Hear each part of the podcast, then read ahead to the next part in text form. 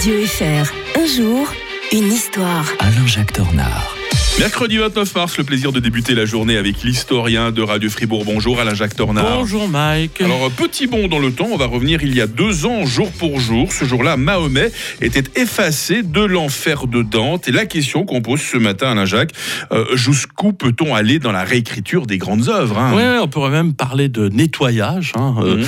On parle de nettoyage technique. Là, c'est nettoyage d'ouvrage parce que c'est pas le premier, c'est pas le dernier. C'est emblématique parce que quand même, Dante Alighieri, euh, l'enfer de Dante, je veux dire, c'est un livre majeur de la littérature euh, euh, italienne. Et en fait, le voir supprimer des passages entiers qui font l'âme du livre, parce que forcément, c'est pas, euh, c'est une époque. Naturellement, il faut contextualiser. Hein, c'est euh, c'est une attaque violente aussi sur les, les, les musulmans, certes, mais d'ailleurs comme l'a fait aussi Voltaire en- Mm. au XVIIIe siècle. Mais on veut dire, on peut pas l'évacuer. Si on évacue cet aspect-là, eh bien, on évacue le livre entier, Euh, parce que il reste plus rien quoi de, de, de, de cette œuvre. On ne peut pas se permettre. On est le, le prophète de l'islam a été littéralement éradiqué parce qu'on a tellement peur.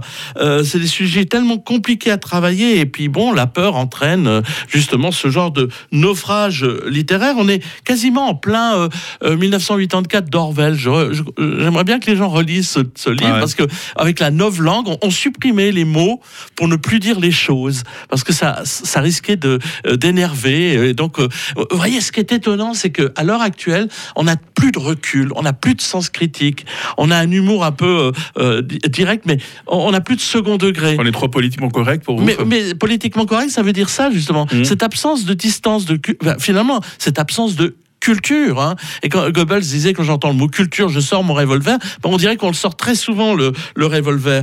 Et euh, donc euh, je, je vous dis pas qu'on aurait pu d'ailleurs aussi supprimer les références à, aux homosexuels euh, parce qu'elles sont elles sont réelles aussi dans l'enfer de Dante. En, en fait, on pourrait très bien finalement euh, interdire. Et puis vous vous souvenez que les aventures de Cloberry Finn ont été revisées euh, pour euh, supprimer le terme de nègre qui figurait Mhm, dedans.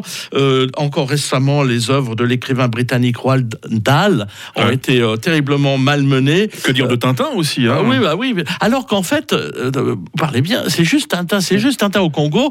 C'est, faut pas le supprimer. C'est un témoignage d'une époque, Mhm. et c'est important. Après, on peut mettre un appareil critique, on peut expliquer les choses, mais Oui, il de- faut mais, contextualiser. mais hein. de nos jours, on préfère tout simplement le- supprimer le, le problème carrément, plutôt que euh, eh bien d'en, discuter, de, Mm. de- de dialoguer autour de cela, et euh, on, on éradique le, le passé. Mm. Mais en, même temps, on s'affaiblit intellectuellement, on, affaiblit notre civilisation aussi parce qu'elle est faite de sens critique, de remise en cause. On doit malmener les gens, on doit pouvoir se heurter aux autres. Ouais.